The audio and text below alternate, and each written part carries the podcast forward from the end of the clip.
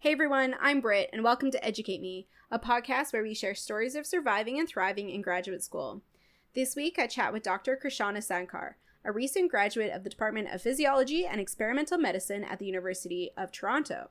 Krishana is also the creator of the online graduate student community Grad Right Slack. We chat about overcoming isolation, dealing with competition, and defending her dissertation on Zoom. All right. Thank you so much for joining the podcast today. Can you go ahead and introduce yourself? Sure. Thanks so much for having me, Britt. Uh, my name is Krishana Sankar. I have recently finished my uh, PhD from the University of Toronto in the Faculty of Medicine and the Department of Physiology. Uh, my PhD has been in diabetes research, more specifically molecular and cellular biology, and I've had the privilege of combining it with bioengineering techniques in my project. I'm also a founder of several initiatives, one being Grad Right Slack, which is the group in which I met Britt. So thank you so much for having me, Britt. Um, so Grad Right Slack is an academic support writing environment that is all virtual and done uh, via Slack we have several different writing sessions throughout the week um, in different writing uh, time zones. And currently, we've got over 700 uh, members from all across the world, which is really um, oh wow fascinating. Yeah, yeah, really fascinating and fun.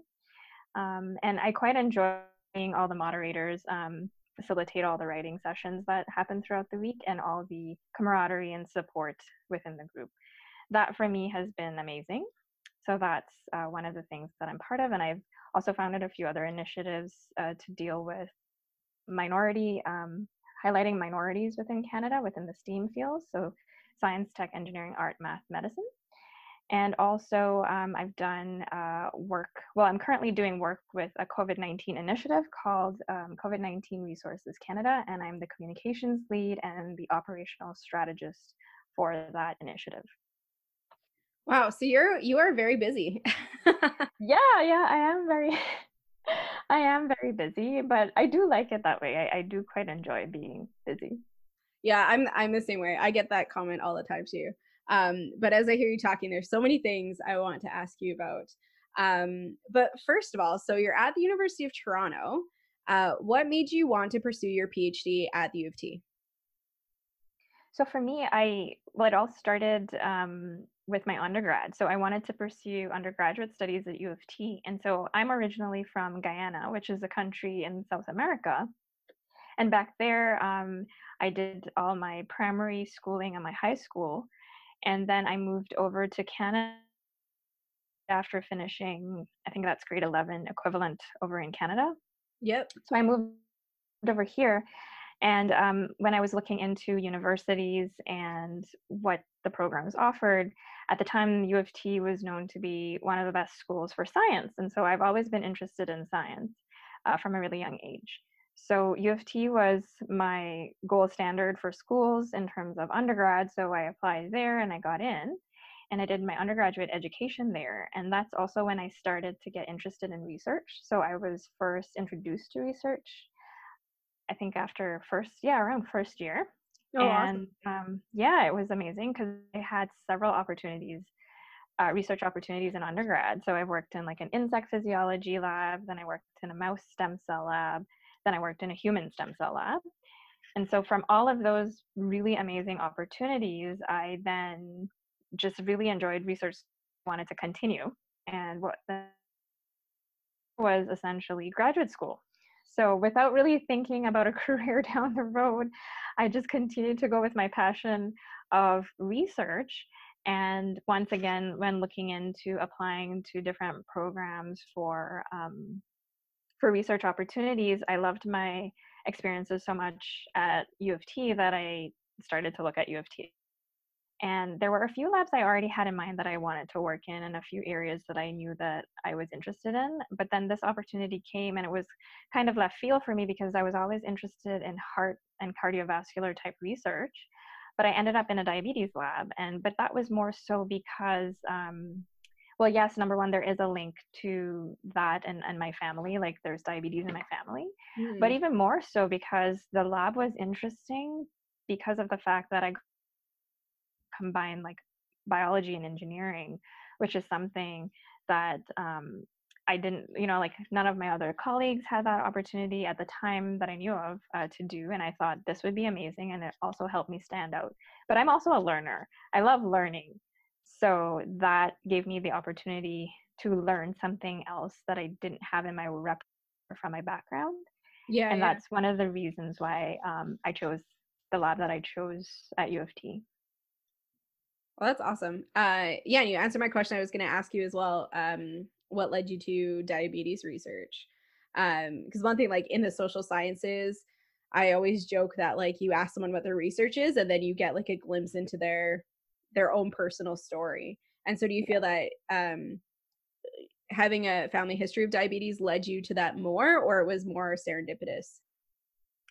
Yeah, that's a good question. Um, I think for me, it was probably a combination of the fact that there is a lot of um, cases of diabetes in my family, so especially on my father's side. Mm. And um, so that was part of it. But I think the bigger part of it was the fact that I would get this really cool opportunity to do research that I had never done before outside the realm of what I was used to. Like to me, being able to combine different fields and having collaborations with engineers um, you know i, I kind of feel like an engineer by association right Yeah. so uh, you know i managed to do a lot of very cool things and, and work with these cool devices to do this research which you know really that just kept me interested all the time as as frustrating as it has been Yeah.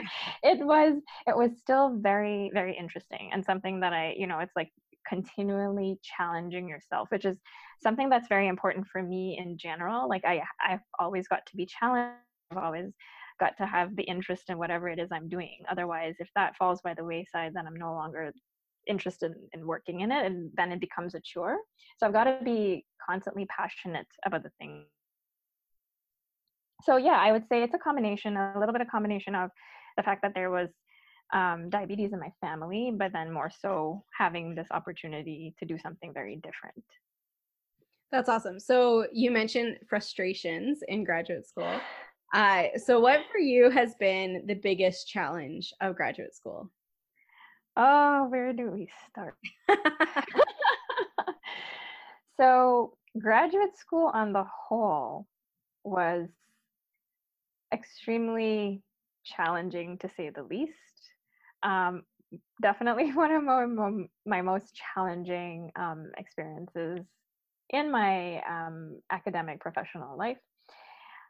There are several things but i think for me the main thing which actually led me to create grad slack was not so much the science itself and and the frustrations of experimentation sometimes feeling isolated which i was able to overcome by you know being far more social on my lab floor um, with other lab colleagues outside of my own lab and you know doing all the other extracurricular things that i did i mean those things did help with you know that feeling of isolation we tend to have in graduate school Yeah, yeah. yeah but then also like that lack of support and um, sometimes having difficult relationships uh, with um, co- colleagues and employers um, is another really important piece that I know we uh, we sometimes speak about, but I think we need to talk more about um, within that within the academic realm, is the fact that many students have difficult um, student supervisor relationships. They feel a lack of support within not only their labs or or or their um, you know their student supervisor relationship, but then also within their departments and within their faculties and with their, within their schools, which is very very um, you know it's very challenging for students when everyone comes from different backgrounds and have different issues going on beyond um, the ivory tower itself. So for me, it would be that. Like those things were some of my most challenging and frustrating parts of graduate school is ha- feeling that lack of support, the lack of understanding, uh, feeling unheard, and feeling alone as a student, and not having allies and advocates. Um, and so that was part of the reason why, actually, no, it's a big reason why I need to um, creating grad Rights slack And so that was, of course, combined with a personal story of. So during my journey, like I mentioned, there was a period of time that, you know, there's several aspects of my life that were challenging at the same time. Right. And because of that, it led me to um, have to take a an academic break. So I took an academic leave of absence, and then within that time, when I came back now, although you know, as we all know, within graduate school, we don't necessarily start and finish with a specific cohort because it doesn't right. work like that. Yeah, absolutely. Um, yeah. But what happens is we still you know we still create friendships within our times and, and sometimes most times we finish you know within within the time of you know our colleagues. Um, but for me because i had taken this leave that wasn't the case and then quite a few of my colleagues had left and the environment had changed drastically. And so now i had come back to start writing up my thesis and to finish and to leave and I was met with a situation where, you know, I no longer knew the people around. Um, there was a lot of new people, meant cultivating new relationships, but this wasn't exactly the time for that because now I had to be busy writing. Right. And I was looking for support systems, you know, support in writing and um, needing to work from home if possible, um, and having that sense of community, which I wasn't finding, um, especially in a remote environment. And I remember reaching out to people online, like on Facebook and on Twitter, asking had been groups formed and if I could join a group, and eventually finding none. And so I said, you know what, I will just start a Slack group. And I started that. I started inviting people. And very quickly after attending a few other writing sessions with other groups, I was then inviting people to mine and very quickly started to grow. And I was actually quite surprised, to be honest, um, how much it did grow. And then I realized it's actually, I, I strongly feel it's a gap that it's filling, right? Because there's a lot of people who, for whatever reasons, need to work remotely. Um, and they don't have that kind of writing support or even peer support um, otherwise, especially in a remote environment. Yeah, and absolutely. Yeah when yeah when i created it and people started joining i really started to feel a sense of community again. That's something i had lost and i was so happy to start to feel that again. I felt like i started to create relationships again with people and these are people like all over the world different like i mentioned before like different time zones people doing different things like you yourself are a social scientist yeah and so you know it's it's nice to know that you know i can be writing in an environment where it's not necessarily just all you know basic uh, scientists um, people in the lab at the lab bench i mean which i do love of course being in that company but it's nice to also have people from you know other disciplines involved as well. And so that in creating that i now found this community again. I felt less isolation. I felt heard. A lot of us are sharing our struggles as well which is another thing that i love about my slack group is that this group has been amazing in and i wanted to create that too right? Like i wanted to show people that i can be vulnerable and open up because i wanted people to f- feel safe to do the same. And um, and that's what i've noticed is people have started to feel safe to open up. Like i would open up about difficulties i'm going through people would open up as well. And we would sort of like crowdsource advice and information which is another really cool aspect of the group. And so yeah.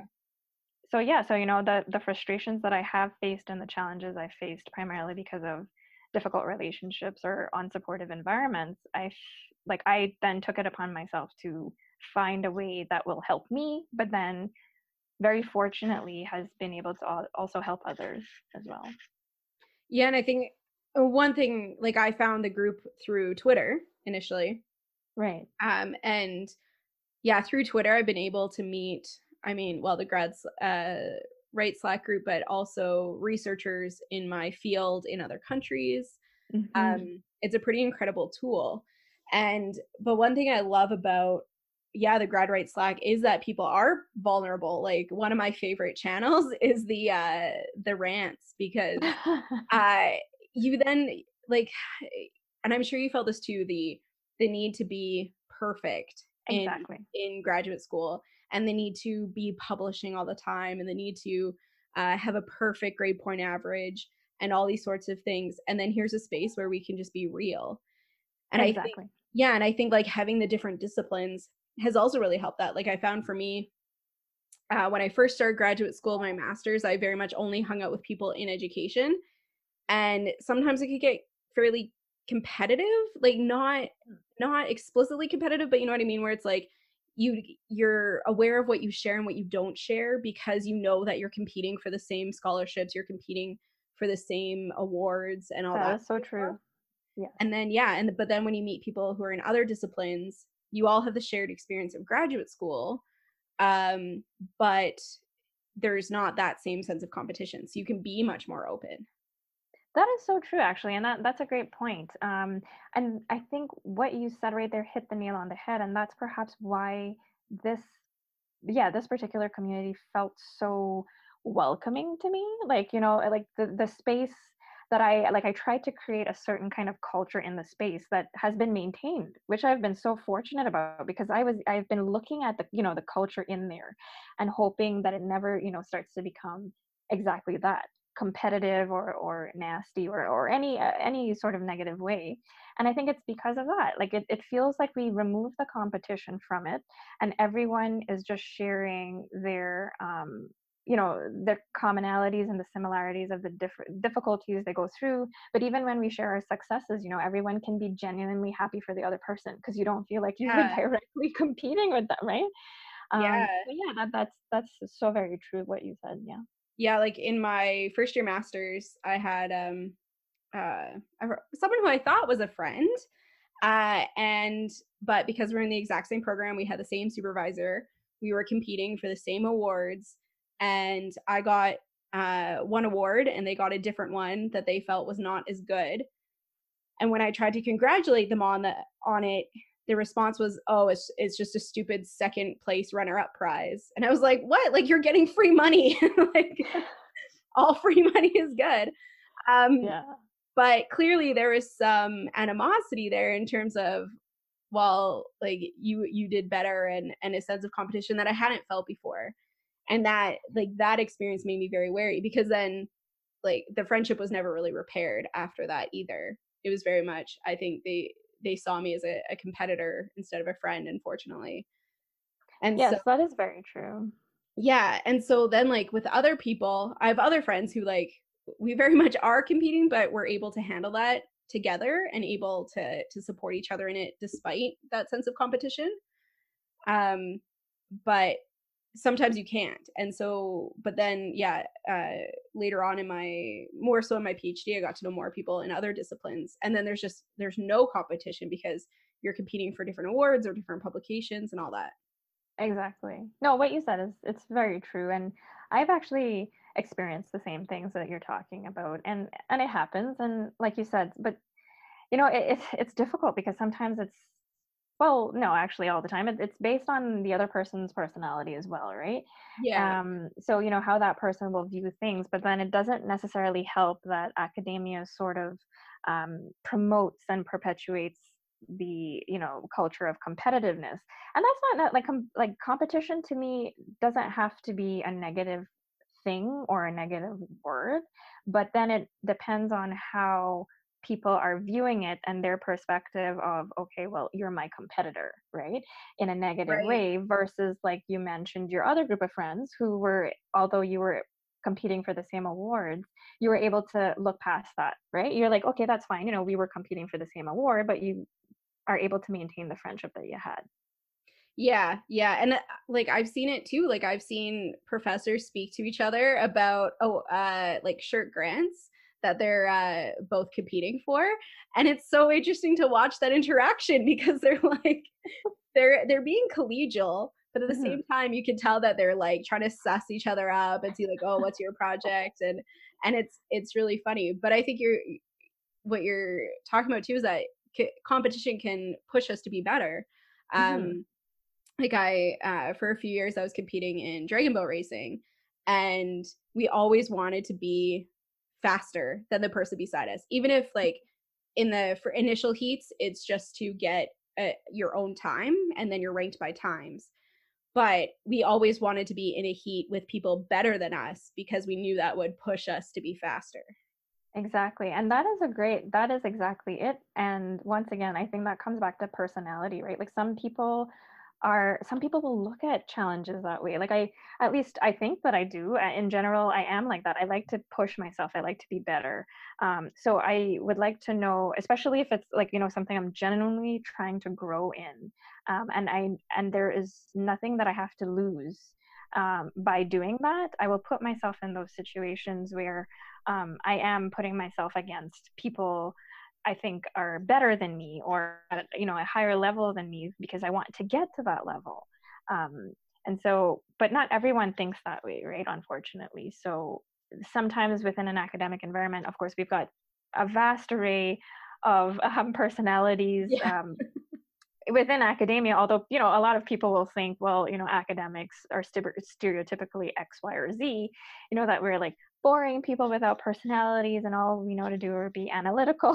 you know, like oh, we're just critical, analytical, objective beings because we're not human, right?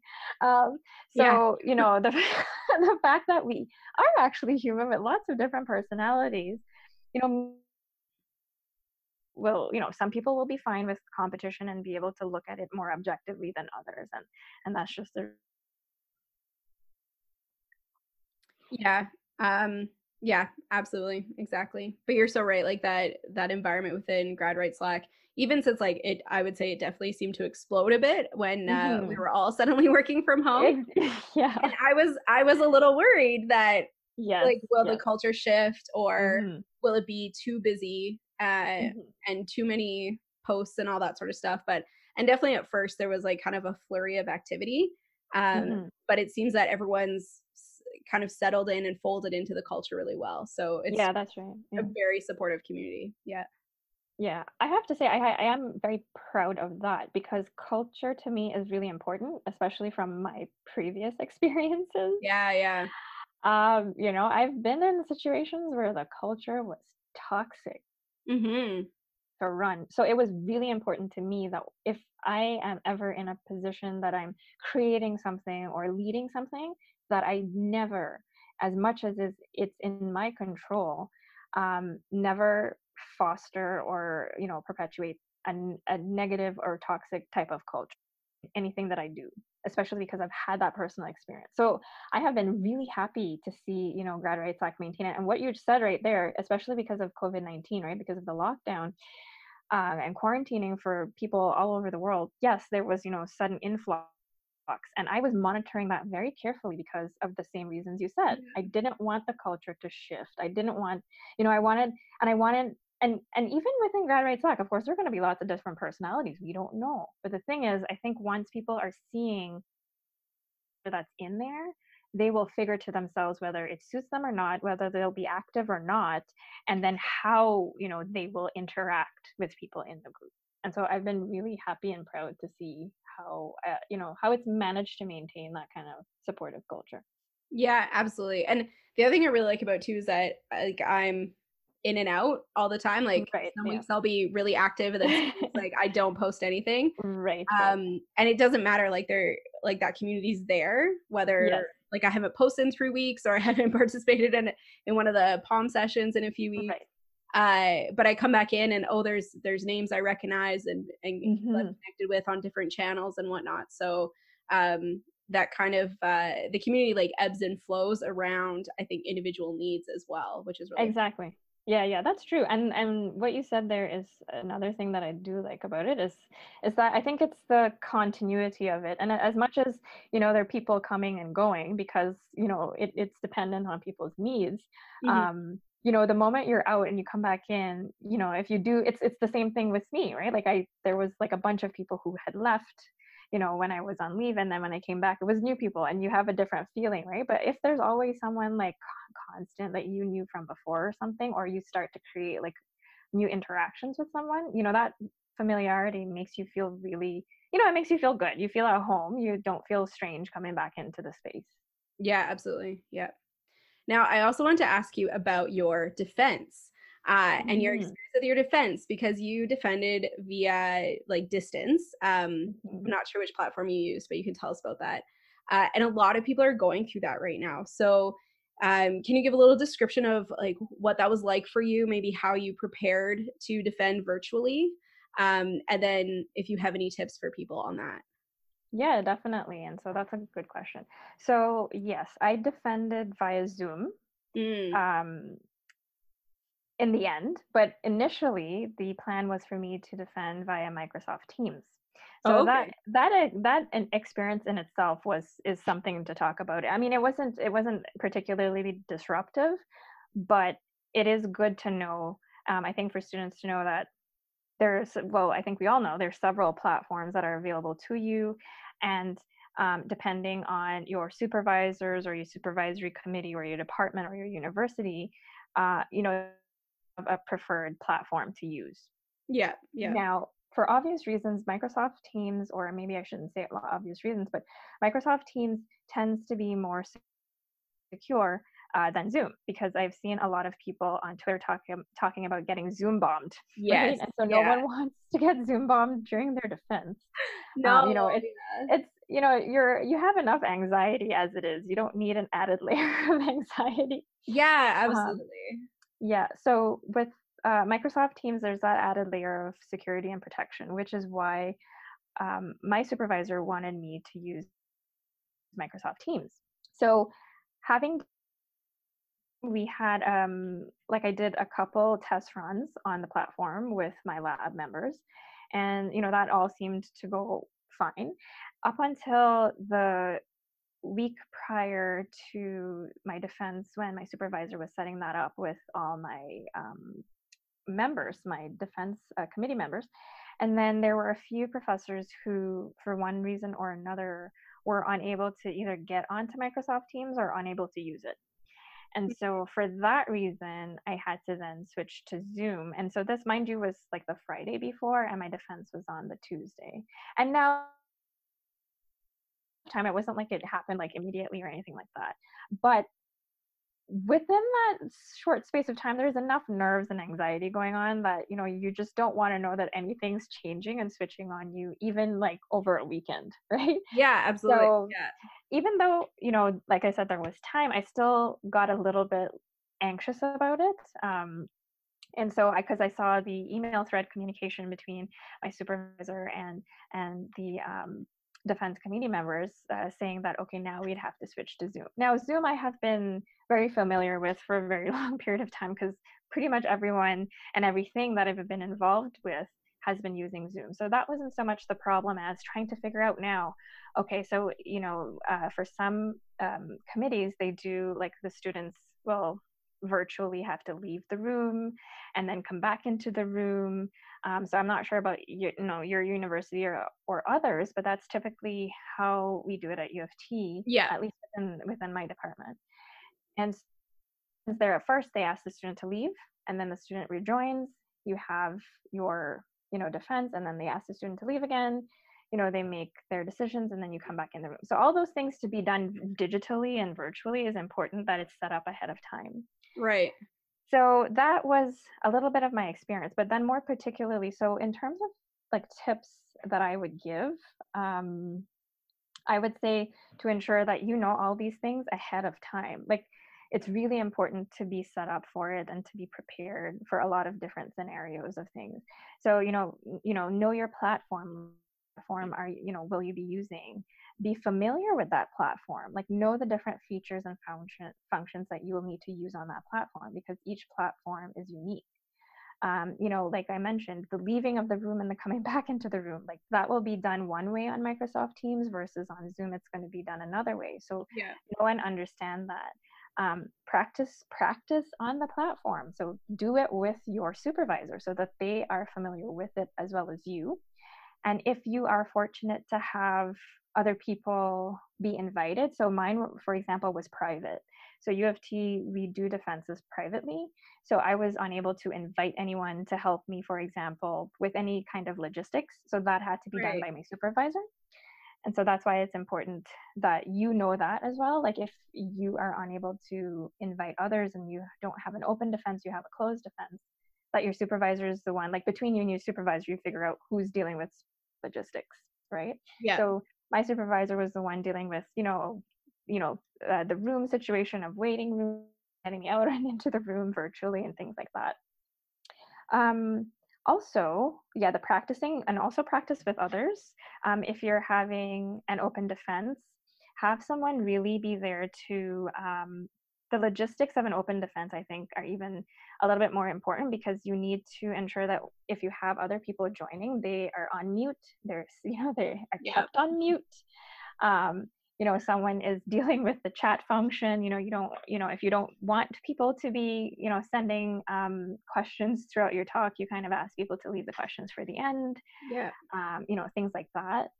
Um, i think also what's important is to have your so what something that my supervisor did, and I don't know if others have done this, but I think it's important, and that's actually how we knew that we had to switch to Zoom was to make sure that they find out from um, if they are familiar with the platform, right? And yeah. then actually have like a practice run with those people on the platform. So if that's not done by you, because uh, at U of T the the student's not supposed to have any contact with the committee. Yeah. Um, let ensure that your supervisor is the one doing that with your committee right have them do that run through prior and if you know possible at i would say minimum at least the week before because you don't want to be in a situation where you know you're coming in and then pe- everyone's having technical issues trying to connect being unable to connect and not knowing what to do yeah. um, another tip i would say too is that it is technology and you more than likely will have some challenges. So be prepared for that. So, for example, um, something that happened to me, but thankfully it didn't happen during the defense, was 30 minutes before my defense, my internet just went out. Oh no. And I, at that point, I literally had to say, you know, whatever happens, happens at this yeah. point. You know, um, I was not prepared for that kind of situation. And we may not all be privileged enough to be able to hook up and sync up our phone's Wi-Fi to our computers or yeah. switch to our phones, right? Because you know, if you have a certain phone plan, you may not be able to, you know, you know, afford, you know, the surcharges. Oh of, yeah. You know, now streaming through your phone's Wi-Fi, right? Um, so that is something I'm. I don't know if um, I would have been forced to do, but um, thankfully, what happened is like I would say 10 or so minutes prior to my defense, my internet came back on. and so I, you know, at that in in those first 20 minutes, I just said to myself, well, if I can't do it today, I can't do it today. Like, you know, there yeah, was nothing yeah. you know, there was nothing else I could have done to be honest um, I didn't I I didn't even think about um, trying to stream from my phone, but it was funny because after the fact, someone did tell me, "Oh no, you could have done that." But then I was also thinking about it from a you know a, a cost perspective. You know, would I have been able to stream from my phone for like two two and a half hours? You know, oh, it yeah. would have been costly. I don't know. You know, so so things like that are um, and so have a plan in case something like that happens right if you have if you're having connectivity problems yourself or other people um, are having connectivity problems um, have a plan of you know do you have like a phone in number do you have like an alternative um, platform to use um, and so things like that were discussed and sent out in an email prior um, and not to keep it too long but another um, tip was so i actually what i did is i downloaded my PowerPoint as a PDF and I sent it out prior to my defense. Now I know that's not